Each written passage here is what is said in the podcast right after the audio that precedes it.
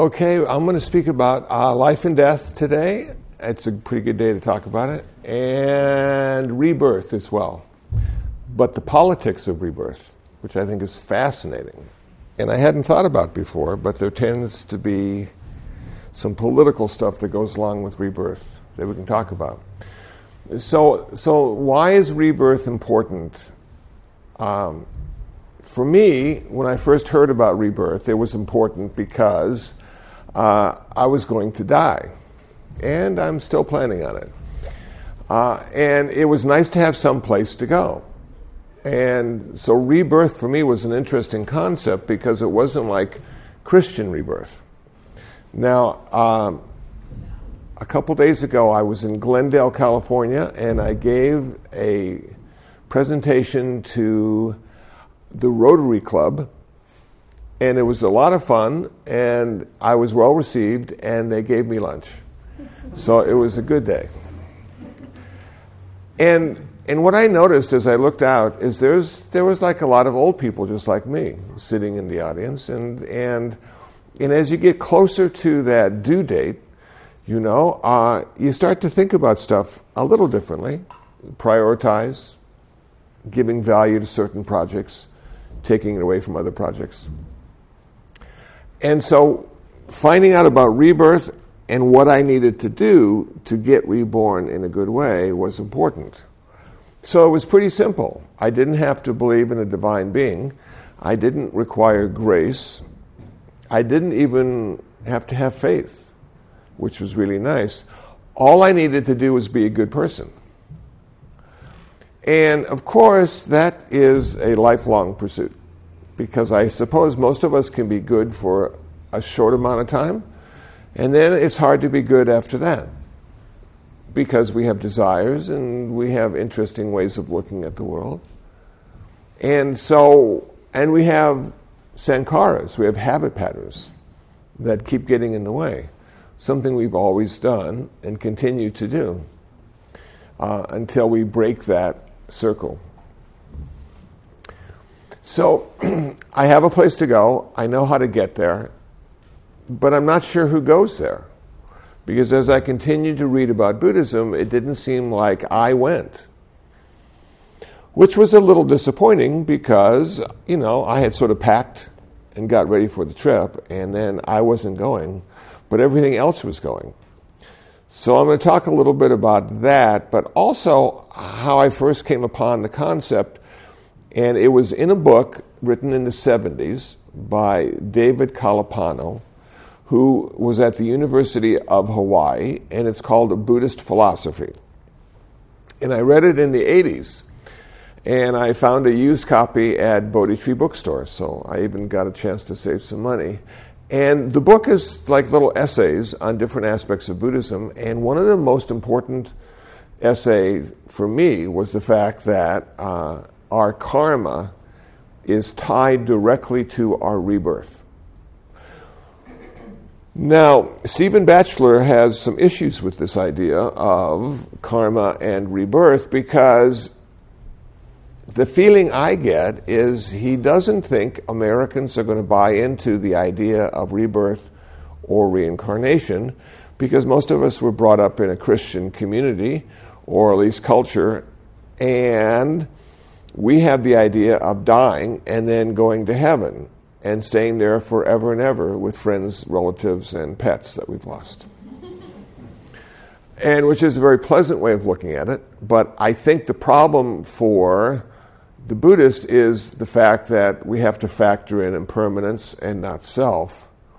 And, and there's really may not be a place to go at all that we can even conceptualize. Now, the reason I'm saying all of this is because karma is everything we think, everything we say, and everything we do. And the consequences of our karma, the word is vipaka. So we have cause and consequence.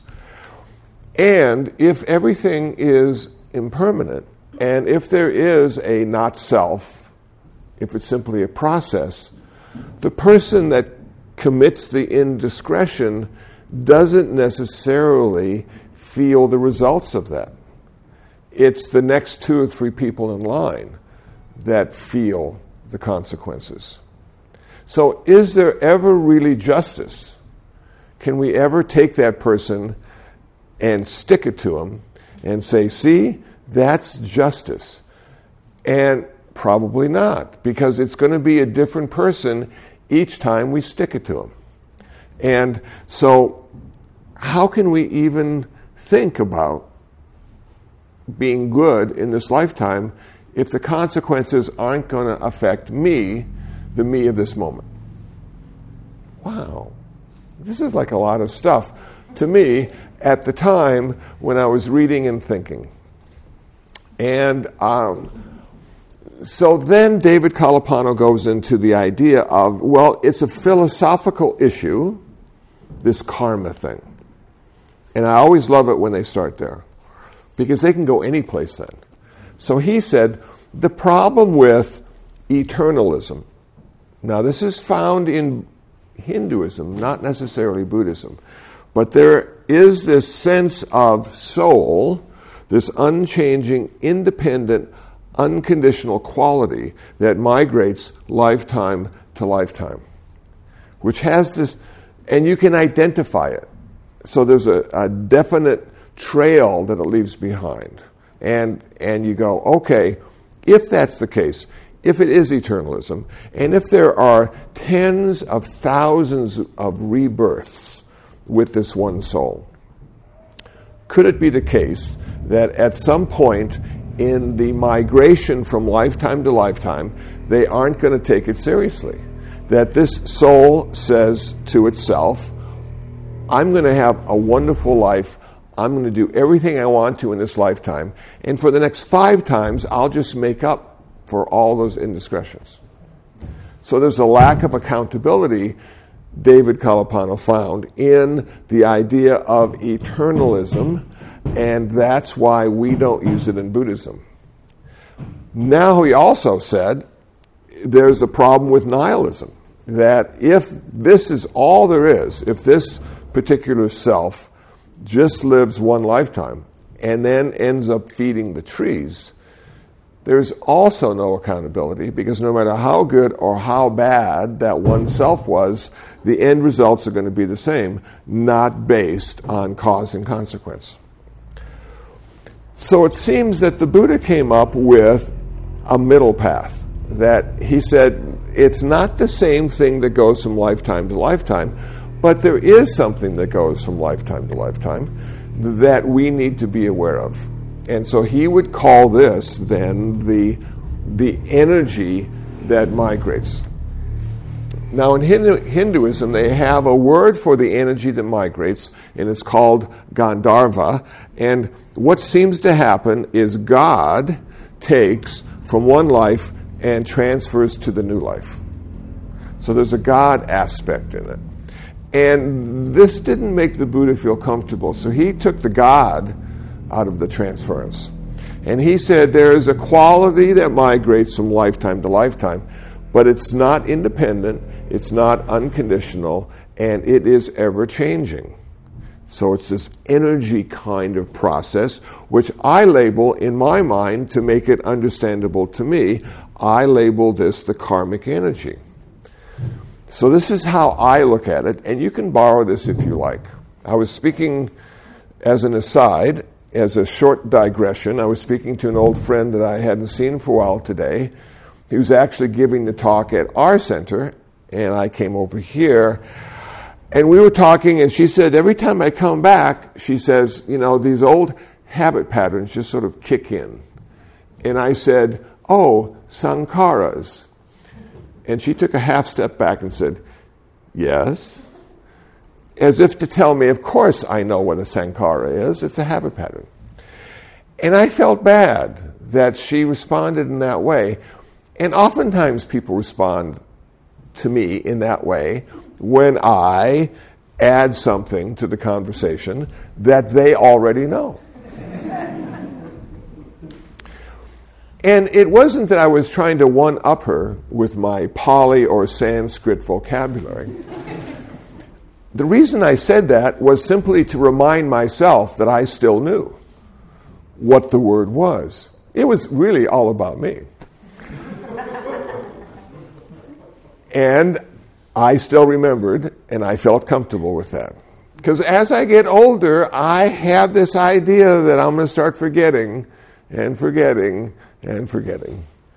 And I'll be in just a blissful state of ignorance, just enjoying the world. So, off of the digression. And, and now we have this, this issue of, of rebirth, we have this issue of karma, we have this issue of consequence, we have this issue of justice. I want to talk a little bit about the justice part. In Buddhism, we do not have justice. Perhaps because, you know, there's no one to stick it to after the next moment changes. But more importantly, justice is and, comes about because of a divine lawgiver who defines for us what is right and what is wrong. And and so we all and the, and that movie's coming out in December. You know about Moses. Looks like a really good one. So he comes with the tablets and says, "This is what God said." And and so, as I was looking at that, I felt a certain freedom of not having to abide by the tablets. That that I could pretty much do anything I wanted because uh, we didn't have a divine lawgiver, and there was no justice, and I would never receive my comeuppance.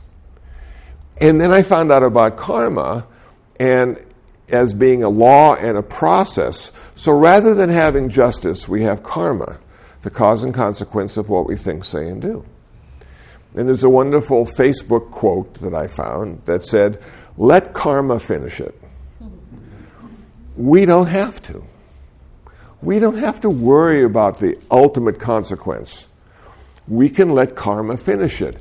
And in some cases, it won't even be in this lifetime.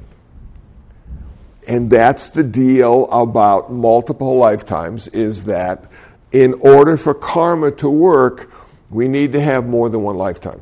We need to have a past life, a present life, and a future life.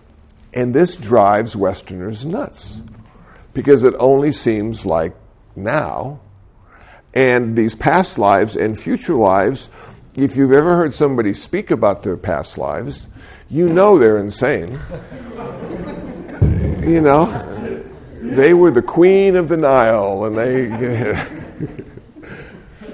so it, it didn't lead to credibility hearing people speak about their past lives. But when I found out about the idea of karma and past lives, yes, it made sense. Realizing also that a past life can happen consciously and not just physically. That we have who we used to be in this lifetime, we have who we are now in this lifetime, and we have who we will be in this lifetime. We have those three things. Now, I don't know if it's true. I Googled it, but Bill Cosby is having some issues. because the guy he used to be doesn't seem to be the guy he is today. And, and I thought to myself, wow, with my life and the guy I used to be and how unskillful I used to be. I'm so glad that I meditate and do all the works that I do to counter all the dumb stuff I have done so I don't have to feel the full impact of the consequences. I can dilute them with my merit and good action speech, and thoughts. So far, so good, except for how I look. I think this is the direct result of unskillful activity when I was younger. and I look in the mirror and I said, if I could choose, this is not who I would look like. But I don't have the choice. So here we are working with this karma idea, working with eternalism and nihilism, working with the absence of justice, understanding that the world is typically unfair and will always be so. And yet somehow we have to make reason and and of all of this stuff that doesn't make any sense at all. And so we have baggage. We have the baggage of the Buddhist. We have a lot of bags. We have a hundred books. We have many retreats for some of us under our belt. We have thousands of Dharma talks that we've listened to. All those have given us this wonderful baggage to carry with us and make sense of the insanity of our life. Thankfully, we don't have to carry that baggage, at least most of it, to the next lifetime. But we will be carrying some of it. We will be carrying the consequences of what we thought, said, and done. And those will migrate to the next lifetime. And now we come to this idea of who's being reborn. There's a wonderful German monk. I have his his his essay here. And the essay is on rebirth and the Gandhabba. Okay, so Gandharva is the Hindu god transfers. Gandhabba is the energy being transferred one lifetime to the next. Now, it was there for political reasons, according to this monk, and he, and he read the commentaries. So let me sort of point it out and then go into the politics of it, because for me this was just fascinating. So I'm reading about the Gandhabba years ago, and I said, okay, so that's the thing that migrates from lifetime to lifetime, and it is my karmic energy, and I am like in this relay race, okay, and I have this baton, which I'll call the energy baton and I keep handing it off to the next runner in my life. So I have all these people who are running, and I'm one of them right now in this very moment. I'm holding my baton, and in the next moment, I hand it off, and the next person who resembles me takes the baton and does their uh, their lap, and then they hand it off, and then they hand it off, and then they hand it off. And so, like, who's there? You know? It, it, you know, who will I be tomorrow? You know, and and I just assume it's going to be similar to who I am today. But to be honest with you, two months ago, two months ago, I woke up and I realized I wasn't the same person that went to sleep the night before. That was dramatic. Now I can't tell you how I was different, and and and, but I just didn't. I wasn't that same person and I haven't gone back yet. So maybe that was one of the, the, the legs of my journey, and then I'll have another chance to go to sleep and wake up a different person again. But sometimes uh, the differences are so minute that it's not obvious. But I'm sure that's the case. And that's why people who meditate a lot don't sleep very much. Because they, they're really working on the one person who's still awake. And they don't want to lose them at night, just in case they don't wake up the same way. So it's so we have this idea of okay, this energy now migrates to the next lifetime, which is the problem we all have. Our suffering starts because we're born. That's the beginning. If we weren't born, we would never suffer. But being born is nice. You know, it gives us something to do until we die again. so, birth brings what? Birth brings sickness, brings old age if you live long enough, and it brings death. Every time. Every time. So, when the Buddha achieved his nirvana underneath the Bodhi tree, it said that one of his realizations was being able to look back and see 100,000 lifetimes that he had lived. Now, I am thinking, wouldn't that be just a trip? to look at all those lifetimes. None of them would really be you. They would all be the people you used to be, or all the things you used to be. But apparently, there's only one you, and it only happens the moment that you're there, and then the very next moment, somebody else takes your place. So we have this birth, and birth becomes a big deal also in Paticca Samuppada, the 12 link chain of causation. Birth is one of the links. Birth is one of the links that describes why we suffer. Okay, so now we get this birth thing here. So here we are, and it's not the same person from the last lifetime. It's a brand new person this lifetime with tendencies and a few issues and a little predestination of how it might be in the next moment. But the Buddha said, We're not stuck. nothing is predetermined. There is no fatalism in Buddhism. That every moment we are awake and make a choice, the future changes. We do not have to be chained to the past. We have total freedom depending on the choices we make. But a lot of us make the choice to continue the way we were because we have sankharas, which are habit patterns, and I'm just reminding myself. And that. and that's why we continue to do the same things over and over again. So, right now, upstairs, they're building rooms to talk people out of continuing their sankharas. We will have counseling to end the sankharas and create some new ones. Wonderful. Takes a lot of time and a lot of energy. Okay, so then you die, and then you're reborn again, and then you die, and then you're reborn again, and you go through this terrible fate of birth and death until finally, finally you achieve nirvana, and all future rebirths now have ended, your karma has ended, your suffering has ended. You're like in the best place ever. And when that person dies, they go into nirvana forever, which I think is a parallel universe that doesn't require birth or creation to enter. It simply requires nirvana. And because nirvana is unborn and undying, you'll never get old, you'll never get sick, but you probably won't recognize anybody either. And that may not be a bad thing. I don't know if we need to be with the same people for eternity. What are we going to learn? What are we going to talk about? What are we going to do that we haven't done a million times before? I think it would be nice just to have it the first time every time. Just my opinion. So now let's throw some politics in here. The Buddha was very outspoken about certain things. And it's surprising that he didn't meet his end in a tragic way, that nobody took him out. For me, the Buddha is like Martin Luther. He's the reformer. Hinduism had some issues.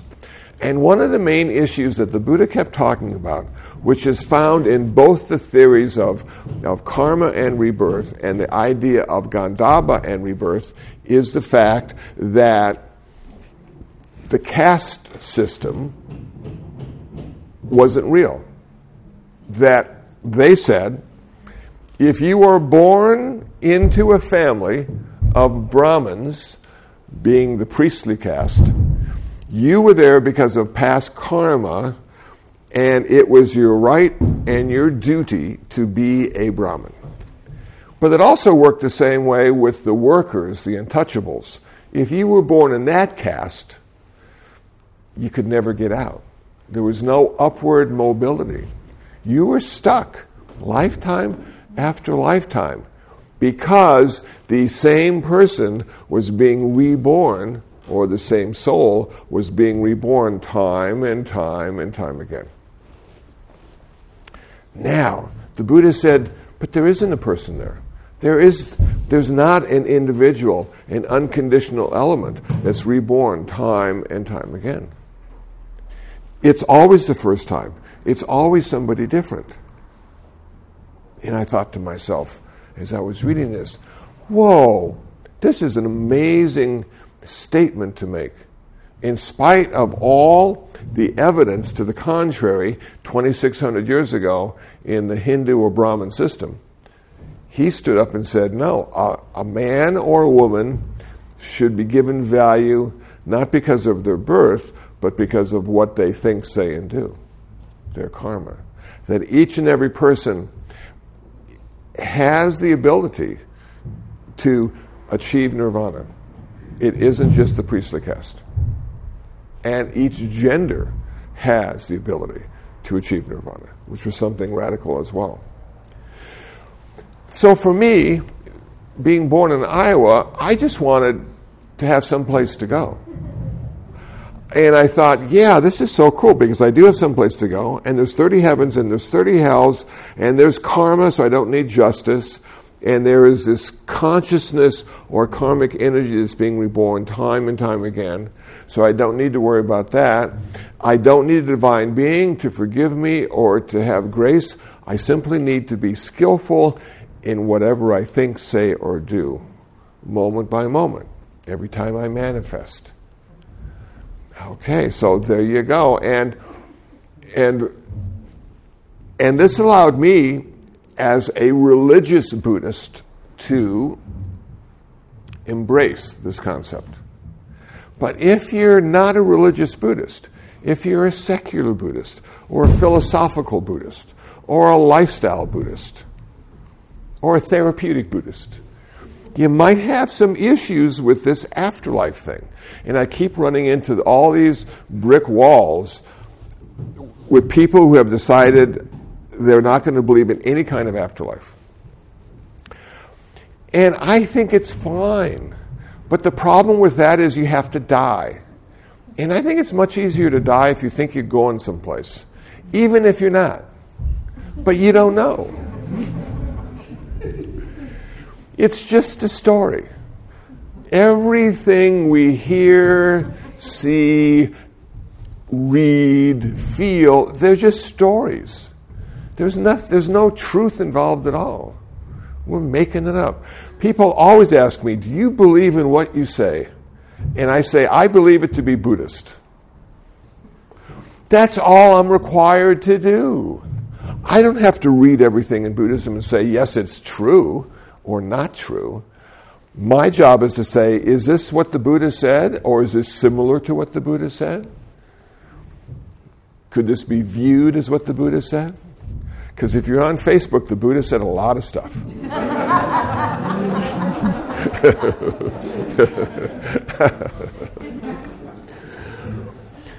so I don't know if it's true. I don't know if any of it's true. And, and, and the only truth that we can get out of this is the relative truth of intellectual understanding. That's the relative truth. Intellectual understanding. We can understand this to be true because it fits the model of intellectual understanding and it's dualistic. And because it's dualistic, we understand because there's more than one. But that's not the only truth the Buddha spoke about. The Buddha spoke about the ultimate truth, which has no words, can only be directly experienced. And in trying to interpret that direct experience to others, you keep falling back on relative truth, which ends up to simply be the finger pointing and never ever what it's pointing at. So when I read this and print it out, and when I understand the reference points, and when I understand the political aspects, and when I understand all of this, it's simply I just understand it in my way we all have our own way of understanding everything. Some of, sometimes it's similar enough. We understand stuff similar enough that we form groups like Democrats, Republicans, you know, or Buddhists and Christians. And we have all these groups because we have a similar understanding of the truth until that direct experience challenges us and we may have a paradigm clash and come to a new conclusion and forever be something else which is, I guess, called personal growth and evolution. So we don't want to get stuck. We don't want to be dogmatic. We want to see the truth as it is today at a relative level. We'd like to experience the truth as it is today at an ultimate level, perhaps through meditation. And then we all get a cup of coffee and continue our day. We got a lot of stuff to do. We just can't be thinking about this stuff all the time. You know? Unless you're in the business. I'm a professional. So.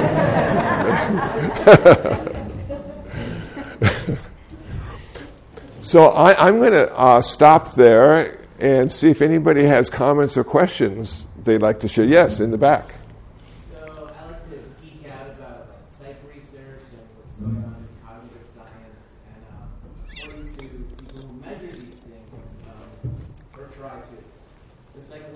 present lasts about 30 seconds.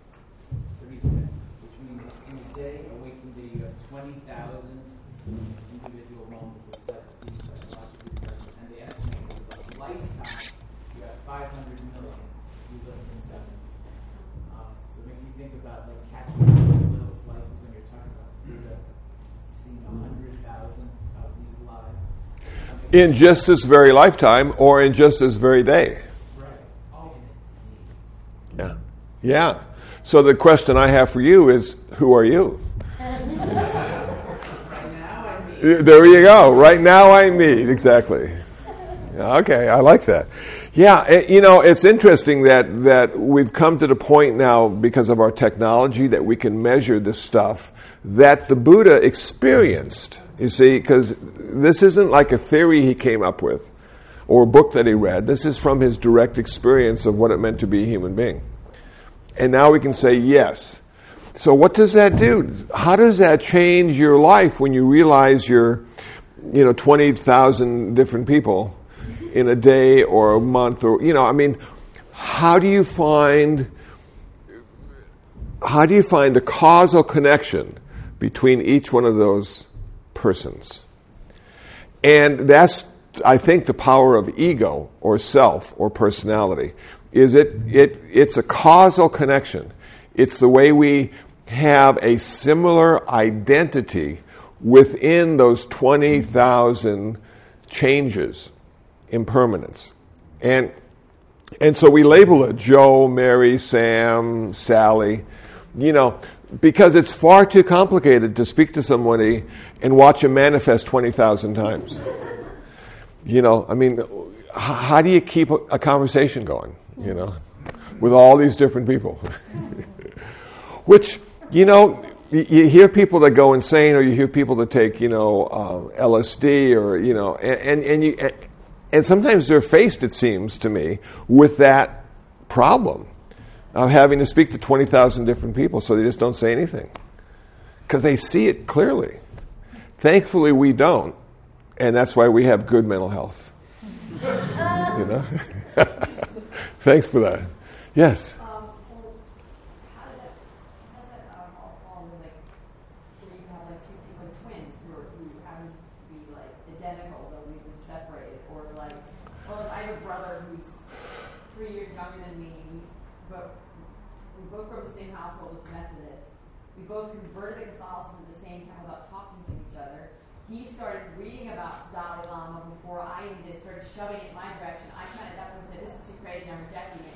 But then I came back around full circle. Mm-hmm. And it's just like, you know, you know, it's like there's connections like that where people were just like, is, is that like another life or is that just like, it's just coincidence or it's, or just biological or, um, the whole past life? Yeah, and I don't know if it's really important.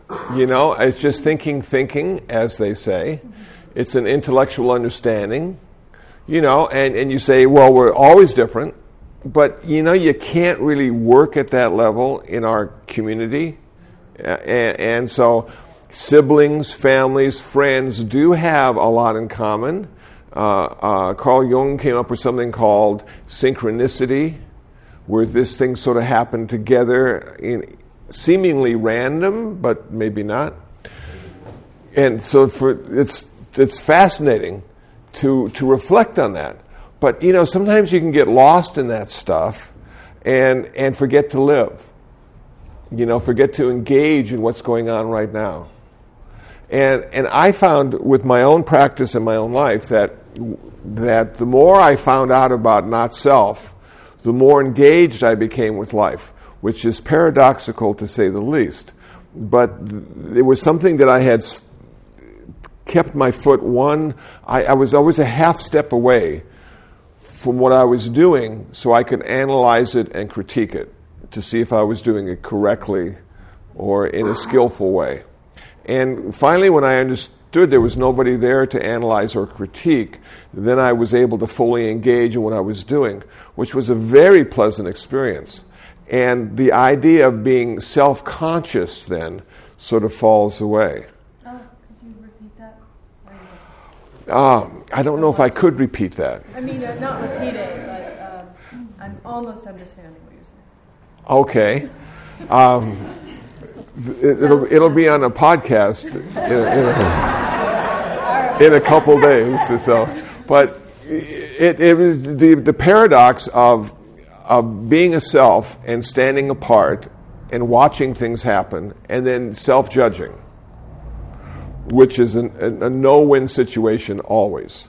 Or understanding it's simply a process and the idea, and Zen says it very well when you chop wood, when you carry water, just chop wood, just carry water.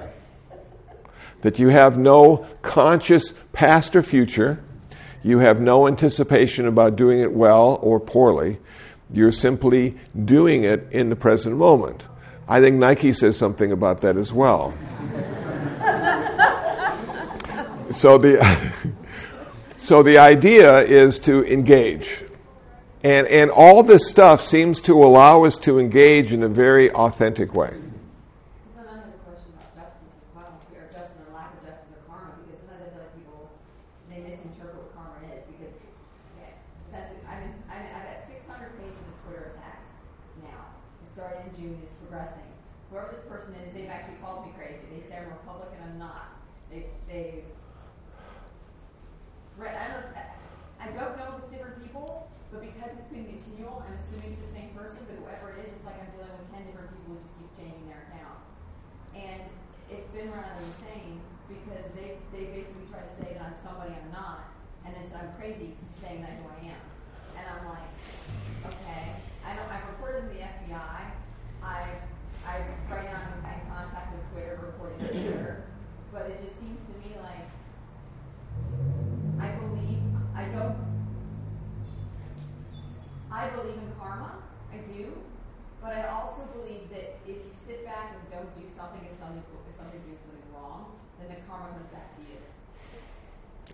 Right. Okay. I think I got it. And then, I don't, and then somebody asked me at one point, is there, um, how how does revenge fit and everything? Is, and what's the difference between revenge and justice and karma? I don't like revenge. I think anyone who goes for revenge fit and everything and what's the difference between revenge and justice and harm? I don't like revenge. I think anything because revenge is just messed up. Okay. I, I think it, it could work like this. Um, we cannot tell people how to define us, though we would like to. I told my mother on many occasions who I was. she didn't buy it any of those times, you know. So we have to sort of let them do with us as they will when they say, oh, he's you know clever, or he's stupid, or he's tall, or he dresses poorly, or why did he buy those shoes? They just need to work that stuff out. We don't have to be part of that. We can just be amazed at what they see. Because in a lot of cases, as they, they, they say, what they're seeing is themselves in us. And we're just a mere reflecting. Perhaps, I don't know. It's on page 34. So, so then this idea about doing stuff. Okay, so you've been wronged, and do you simply take it like a Buddhist and let karma finish it? And, and I would say absolutely not. That we are called to engage. For 20 years, I've been doing community service work. 20 years. Not because I wanted to, not because I thought it was a good idea, not because I thought I would be making a difference. None of those things came into play. The only thing that came into play as a Buddhist, as I did my community service, was is there anybody suffering? And I engage because of the suffering. Not because it's right, not because it's revenge, not because it's justice, but simply because humans and others are suffering, and perhaps I can relieve some suffering. Now, did I have any tools in this community service when I started? Absolutely not. I didn't go in to make a difference, I went in to learn something. And after years of being engaged in community service, you start to learn stuff. And then you can bring something to the table when you're asked to get involved. But if they weren't suffering, would I be there? I wouldn't. It's too hard. It never ends. There's always somebody else in line who's suffering forever and ever and ever. And there's no sense of satisfaction. Because if you ever make a difference in somebody's life, generally speaking, you're not going to find out. Or in my case, somebody 15 years ago heard a talk I gave and came up to compliment me, and I didn't have a clue on what I talked about or the situation I spoke of. And, and so it's been erased from my memory for some reason, but they were kind enough to say thank you. So I couldn't even get a little high out of that, you know, because it wasn't me that did it, not the me standing there that day. So you, you just keep going on, and, and, and you do what you do, theoretically, to be skillful to reduce suffering in the world. No right or wrong. Yeah, that's how I look at it. Yeah. Yeah. Uh, I've encountered this analogy before that you discussed between uh, rebirth from life to life and rebirth from moment within one life. Okay. Um, and I think it's helpful to a point, but I also think that it's worth noting that there's a there's a qualitative difference between those different types of rebirth, because rebirth from moment to moment within one life comes with a continuity of consciousness and a continuity of knowledge. Mm-hmm. Uh, obviously, if I'm someone different today than I was yesterday, I still have a body of knowledge that I had yesterday Mhm. that I have today. And that continues with me and it helps me function in the world, helps me function in my job and in my relationships and everything. Absolutely. So, talking about rebirth from moment to moment within one life as a way to understand rebirth more broadly, um, I feel like I run up against run up against that difference as something that's hard to get past. Okay. How does rebirth from the concept of rebirth across lives? What is that, and what, how is that different from the rebirth from moment to moment within a life that, that has qualities that, that carry over that, that then wouldn't carry over between lives? Yeah, that's, that's a good question. And isn't it nice we don't have to relearn everything all the time? That we do carry that body of knowledge with us. Okay, so, so in consciousness, yeah, and it, and it makes us in the West who are sort of into psychology and psychiatry and conscious states more comfortable realizing that there's a model that we can relate to. But then you put the consciousness in, and, and they say in some cases that consciousness actually migrates from lifetime to lifetime. And, and there's a um, receptacle in our consciousness called the storehouse consciousness or the vibhanga consciousness. And these are seeds from all our past lifetimes that have migrated with the karmic energy.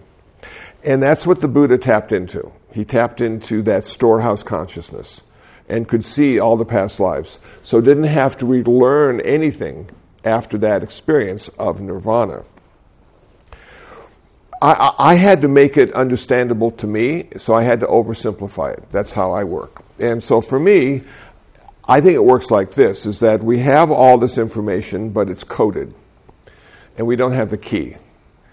And Nirvana gives us the key, and then we can decode those seeds in our storehouse consciousness and see where we came from and what tendencies we have in the direction we're going to go in the future. Of course, if we achieve nirvana, we know what the future holds for us, which is nirvana.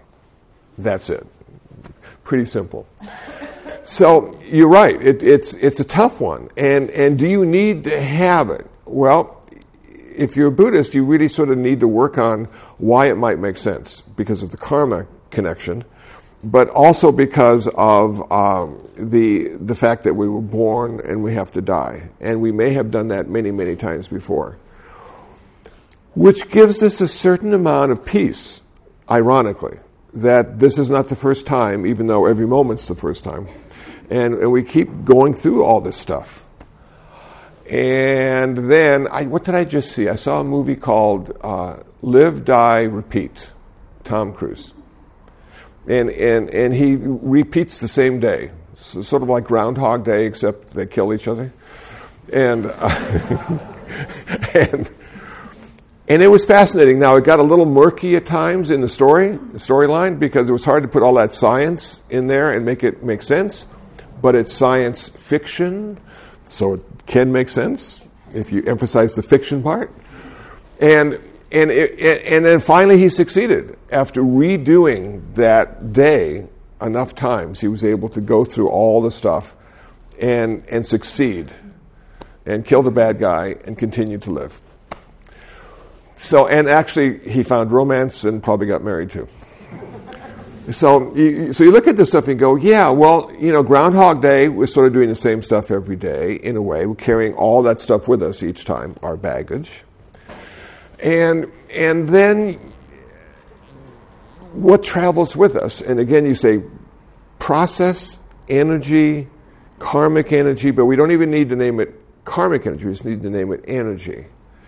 So if that's the case, I went back to, well, can energy be, you know, uh, destroyed or created? And they say it can't. They say energy can only be transformed. So then I said to myself, well, maybe I'm just a energy transformer, this person.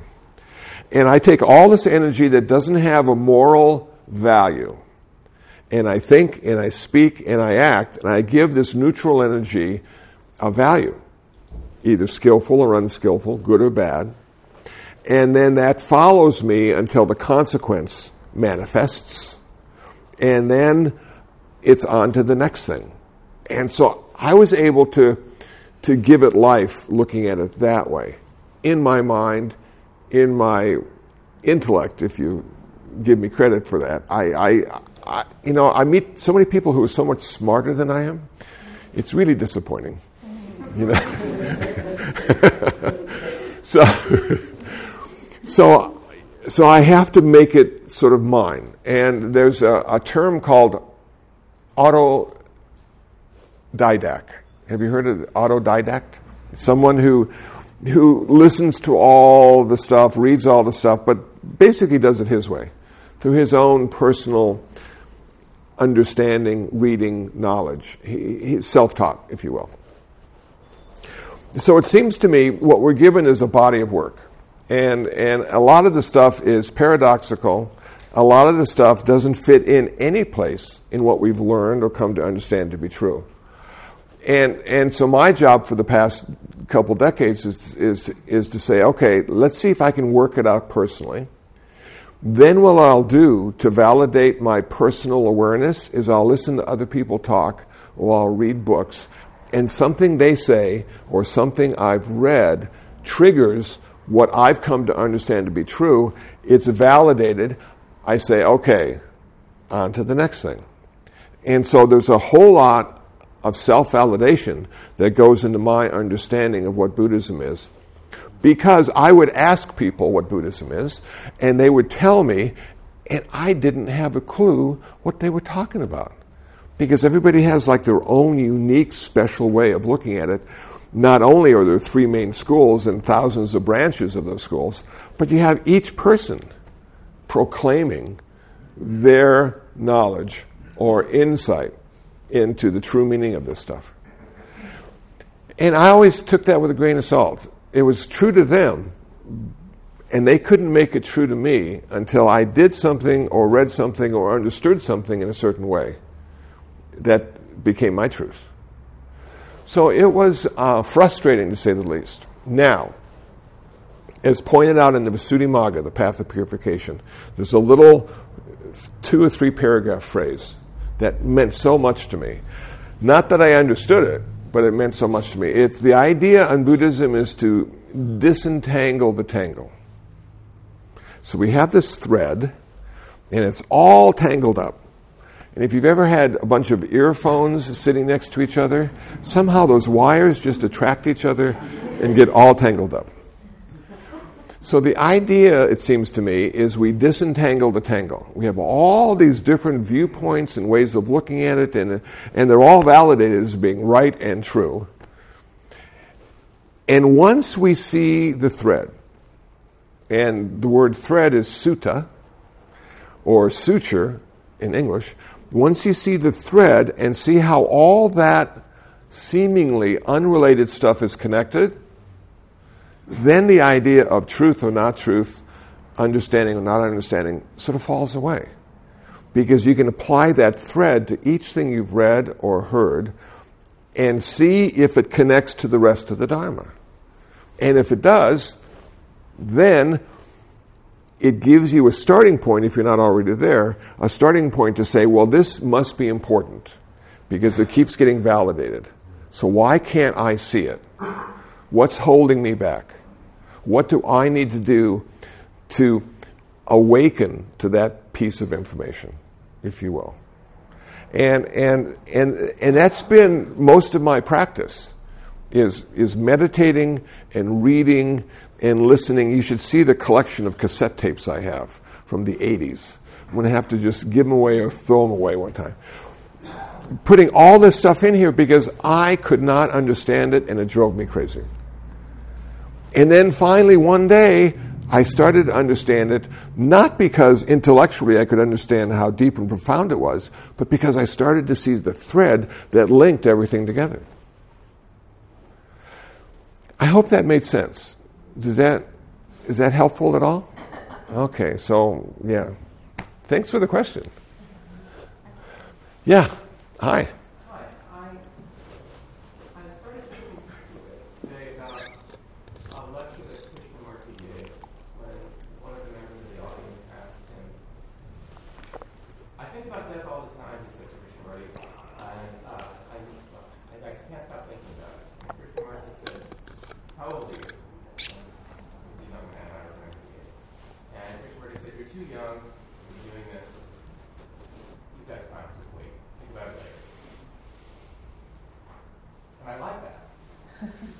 but I also wonder, like, am losing out if I choose to not even consider it? I mean, your your practice is basically you're thinking about that and other issues related to that all the time.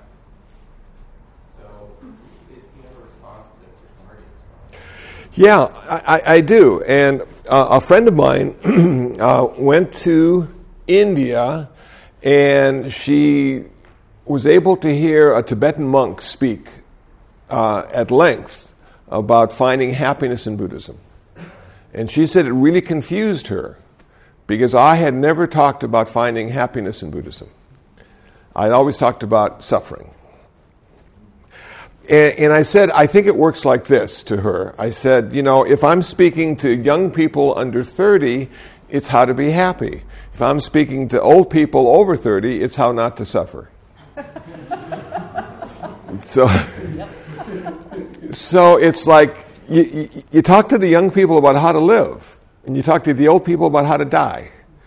And, and it seems to work really well going in that way. But there are some old people who don't want to die, want to be happy, and they live at Leisure World.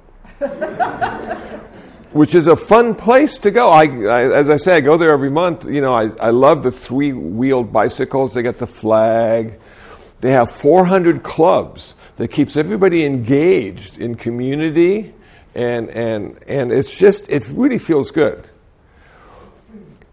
So, in keeping death as your co pilot, resting on your shoulder, what you start to see is life in a very different way. And you start to appreciate it. Unlike when I was 20, at 65, I look at life and I'm going, wow, I'm still here. I can still remember Sankharas, and I'm doing okay. And, and so, not that I won't die, but how can I die well, and what do I need to do while I can still do it? You know? And so, when I see people starting to age, and, and I, all I see is simply more boundaries and more chances to be creative. So instead of picking up the fork with one hand, now you pick it up with two hands. It's a workaround, you know. And instead of you know buying these kind of shoes, now you buy these kind of shoes. It there's a possibility that that our life can even be more magical as we get older, rather than less magical. That we can be more creative and more artistic in our old age, not because we want to, but because we have to. And and that we can check out with a smile having lived well and looking forward to the next one. if you can find a bunch of people who will encourage you with that mindset. So, uh, yeah, so I, I, think there is a separation. I think certain things mean different things depending on how old you are. And I don't think we should deny the aging process. I call myself old every chance I get. And people get so uncomfortable. You're not old. You know, and I just want to say, well, what is old, you know? And it's different for everybody. But I'm getting Social Security and Medicare. I'm old now. so, and I'm okay with saying that, you know? And when I go to high schools, they say that too about me. No, it's the old guy, you know? So it's just a wonderful journey, and I think Krishnamurti was right in telling the young man, You're too young to think about death. Think about life. And then there'll be a moment when death makes perfect sense.